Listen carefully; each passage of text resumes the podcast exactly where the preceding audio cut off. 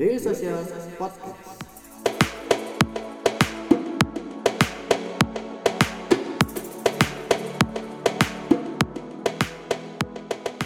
Oke, eh, tadi lu udah ngebahas eh, breakdown tentang tofu, eh, mofu dan bofu gitu ya. Eh, top of funnel, eh, middle of funnel dan bottom of funnel. Eh, semua punya eh, level of apa ya awarenessnya sendiri gitu buat si eh, customer. Kalau peran dari yang tadi mas, yang tadi kan lu udah jelasin tuh ada eh, apa marketing dan sales di tim eh, M Target sendiri ada tim growth ya dan Ya, juga revenue. customer successnya gitu ya. Ya, nah itu eh, dua itu perannya akhirnya seperti apa untuk di funnel marketing ini? Oke, menarik nih. Jadi kalau di funnel, kalau marketing tradisional marketing itu mereka cuma sampai di level eh, tofu, top of funnel. Makanya yang mereka incar itu awareness. Makanya KPI-nya adalah eh, ngabisin budget buat awareness itu tadi. Hmm. Sisanya adalah dilakukan oleh tim uh, sales. Jadi tim sales yang akan datang nawarin barang. Kalau dulu door to door, Door to itu door, kan ya. door to door kan sebenarnya ada bagian edukasinya, ada Hmm. lo compare sampai buat berusaha untuk closing. Nah, kalau di sekarang digital marketing Hmm. uh, kegiatan dari tofu, mofu sampai bofu itu justru dilakukan oleh kegiatan tim marketing semua. Tim marketingnya makanya ada inbound marketing. Inbound marketing itu ketika orang udah memutuskan membeli sesuatu sebelum dia sampai di sana.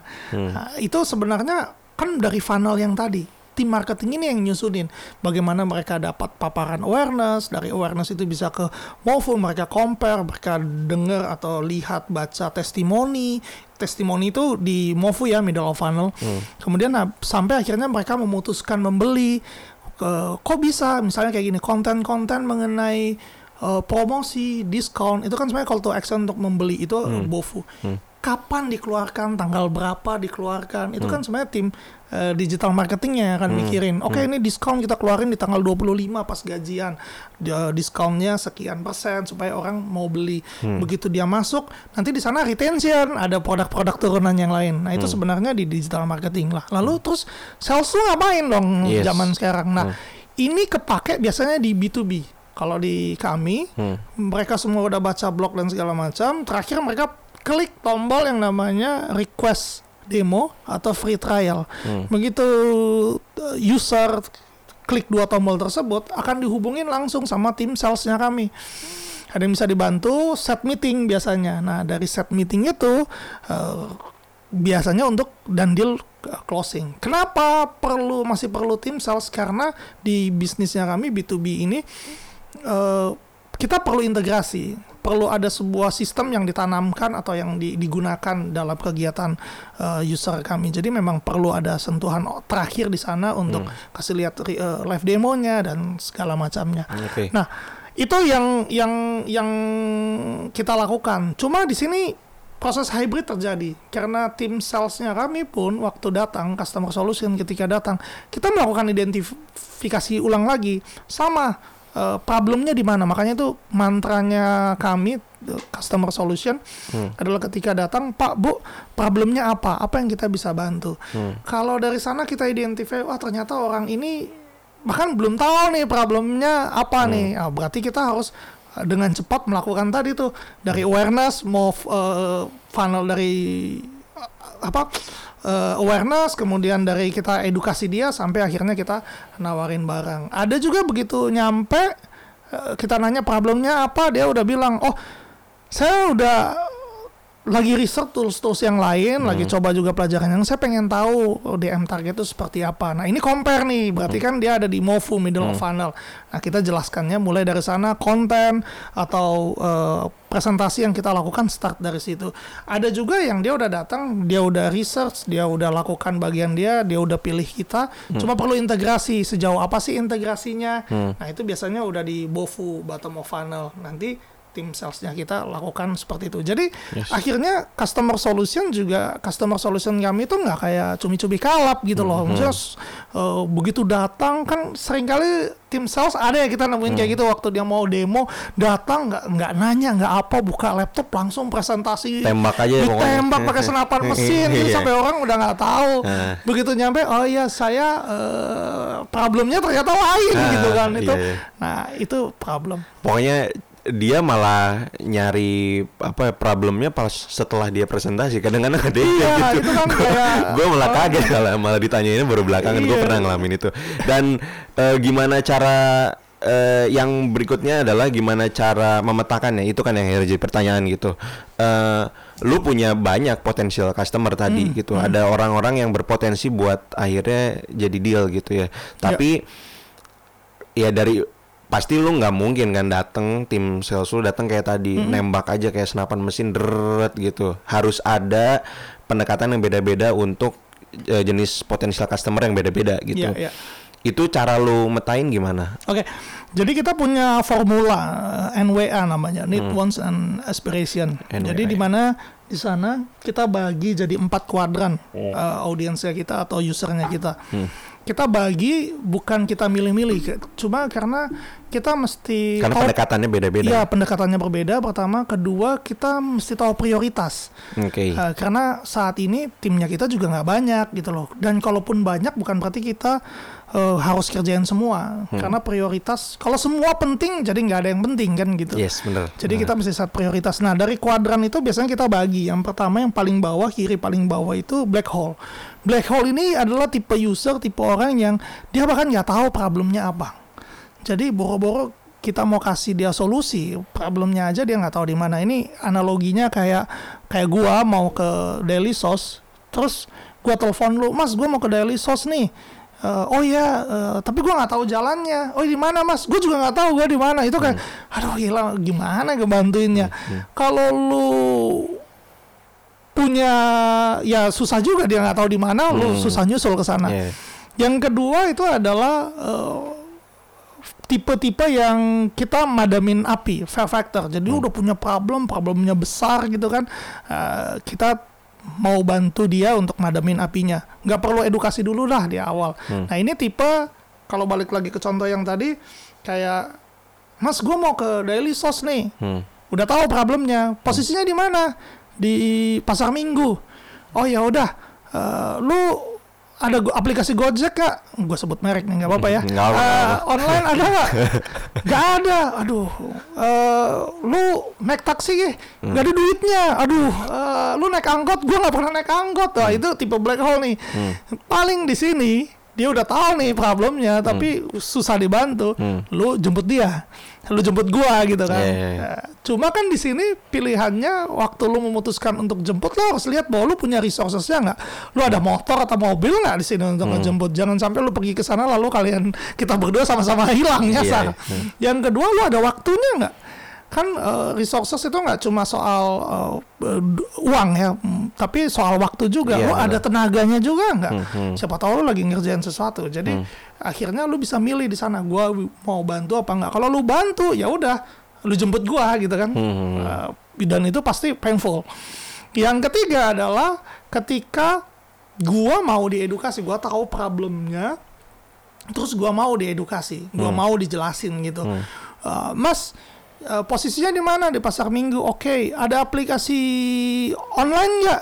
Nggak ada, tapi gua mau, gua bisa diinstal ya udah install dulu. Eh, atau kalaupun gua naik eh, kendaraan umum, lo akan ngajarin gua naik dari mana, turun dari mana. Nah, proses edukasi ini kan tough ya, karena panjang prosesnya.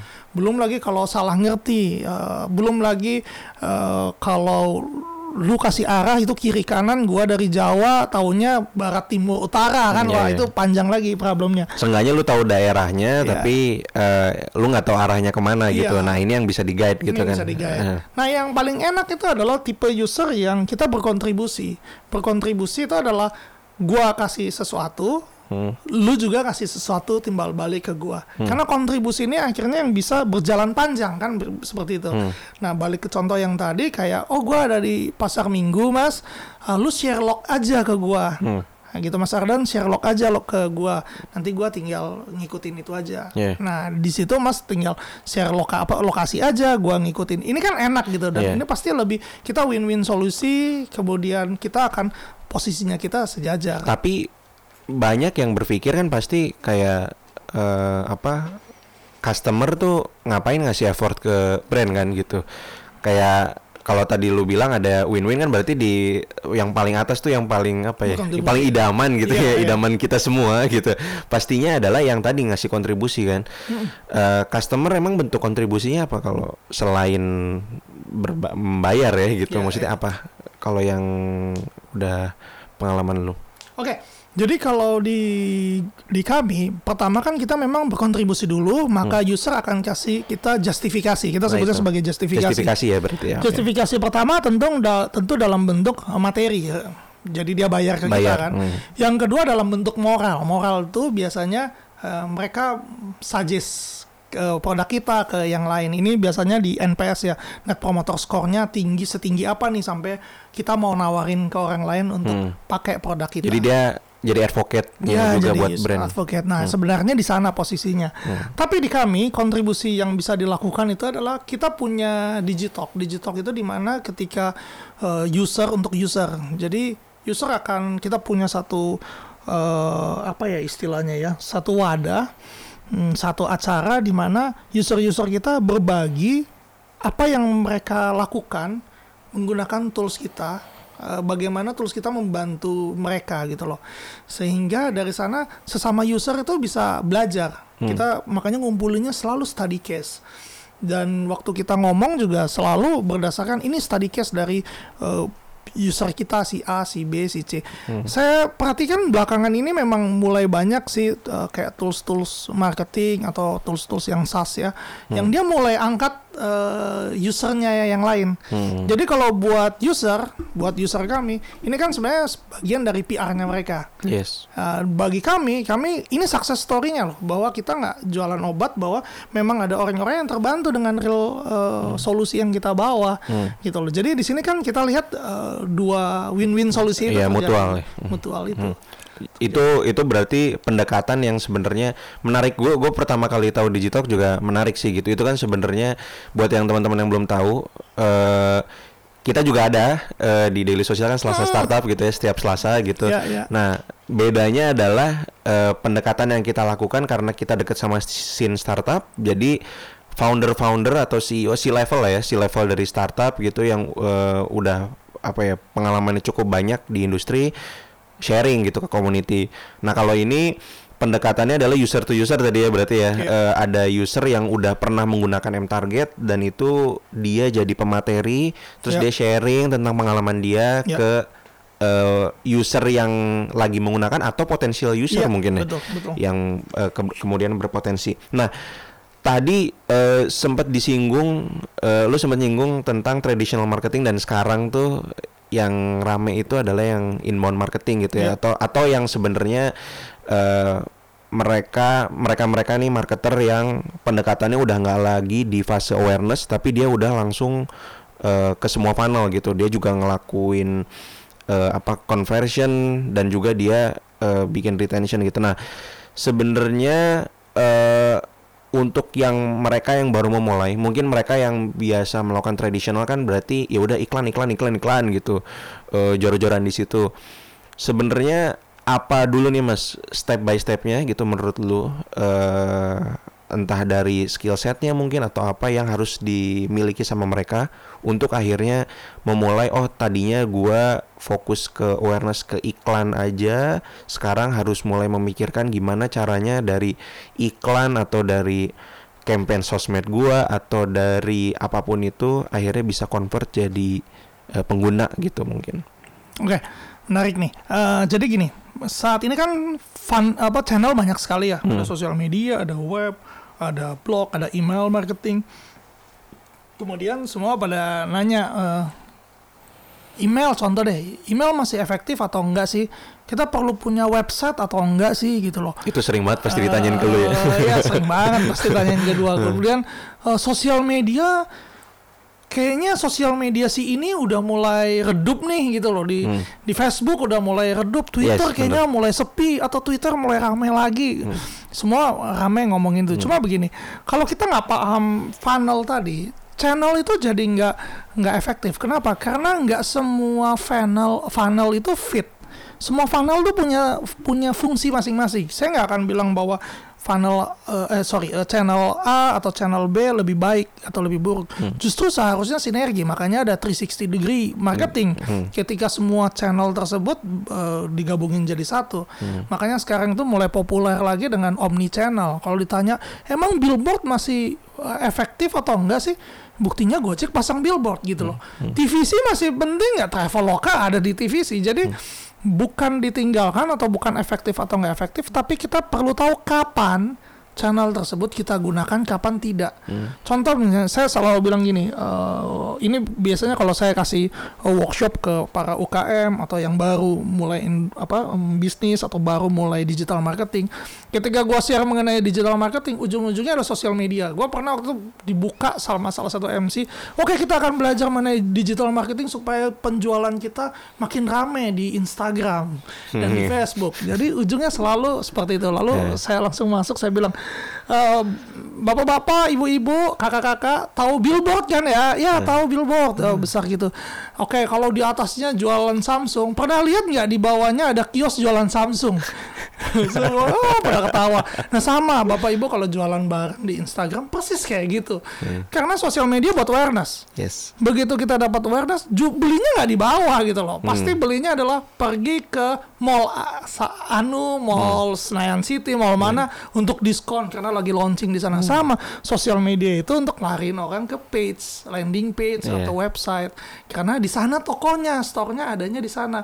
Orang yang datang ke toko pasti beli nggak? Enggak. Jadi belum tentu orang yang traffic yang kita bawa ke eh, website itu orang pasti belanja walaupun di sana ada opsinya gitu loh. Nah, terus bagaimana caranya? Kan dideketin. Makanya waktu kita datang ke toko atau pameran, habis lihat kan diminta, "Pak, Bu, ada nomor teleponnya nggak?" Oh, eh, buat apa kalau kita ada promosi khusus kita bisa sampein itu namanya eh, akuisisi data eh, lead generating dan dapatnya dari sana. Begitu dapat, dia akan SMS Pak Bu ini ada diskon khusus buat Bapak Ibu untuk beli sekarang. Oh mau datang ke toko. Ini kalau bentuk kita balik lagi ke kon- kon- konvensional ya, modelnya ya. seperti itu. Kalau dia nggak tertarik, nggak apa-apa. Tapi besok ada new product akan dikasih tahu lagi lewat telepon. Nah, itu kegiatan atau hal experience yang kita umum semua orang alamin tapi sebelumnya konvensional. Sekarang pindah ke digital. Sekarang orang awarenessnya dari mana? Di sosial media. Kenapa? Karena semua orang rame di sosial media. Sosial media itu kan kayak second world saat ini. Orang rame ngomongin di sana sama seperti saat ini eh, second place-nya kita apa sih? Di jalan. Makanya billboard ada di sana kan gitu sama juga kayak sosial media semua orang ramai di sana. Goalnya sosial media ini adalah bawa traffic entah ke mana, entah mau langsung diminta nomor teleponnya atau emailnya atau suruh call to actionnya datang ke pameran atau datang ke mana pasti ada ke sana. Begitu mereka datang nanti di toko itu ada lagi strateginya untuk convert. Nah, ini sebenarnya yang dilakukan channel itu gunanya seperti itu. Jadi sosial media buat awareness. Yang mau berjualan di sosial media, sosial media itu khususnya Instagram untuk berjualan itu cuma bisa untuk kalau menurut saya ya, untuk barang-barang wanita. Hmm. Barang-barang wanita mereka cuma lihat gambar, mereka lihat harga, mereka beli. Cowok nggak seperti itu modelnya. Mereka lihat barang, mereka simpan dulu. Kenapa? Karena tunggu gajian, izin dulu sama istri, lihat masih ada uang sisa atau enggak. Can relate sih kalau gue. Ya, iya. itu kalau cowok. Kalau cewek dia udah mau langsung lihat harganya berapa. Gue mutusin itu karena cewek impulsif berdasarkan harga kan. Eh, penting nggak penting kalau murah dia beli kan gitu modelnya. Kalau cowok nggak seperti itu. Nah itu beda. Makanya kenapa kalau barang-barang ya, apa para pedagang di Instagram di cewek apa yang barang-barang cewek itu langsung kasih harga. Tapi apakah bisa semuanya dari sana? Enggak. Kenapa begitu tertarik? Ngubungnya apa? Chat juga betul nggak? Oke, boleh minta nomor rekening nggak? Bo- Saya transfernya ke mana? Barangnya masih ada atau enggak? WhatsApp aja. Nah, ini namanya channel untuk convert. Convert, convert itu channelnya cuma ada tiga, Hmm, telepon, chat, SMS itu masuk dari situ chat, dan yang terakhir email. Itu memang channel convert. Yang personal ya, pendekatannya Personal, lebih betul. personal. Eh, karena nggak ada yang share nomor rekening bukti transfer itu di chatnya Instagram gitu loh.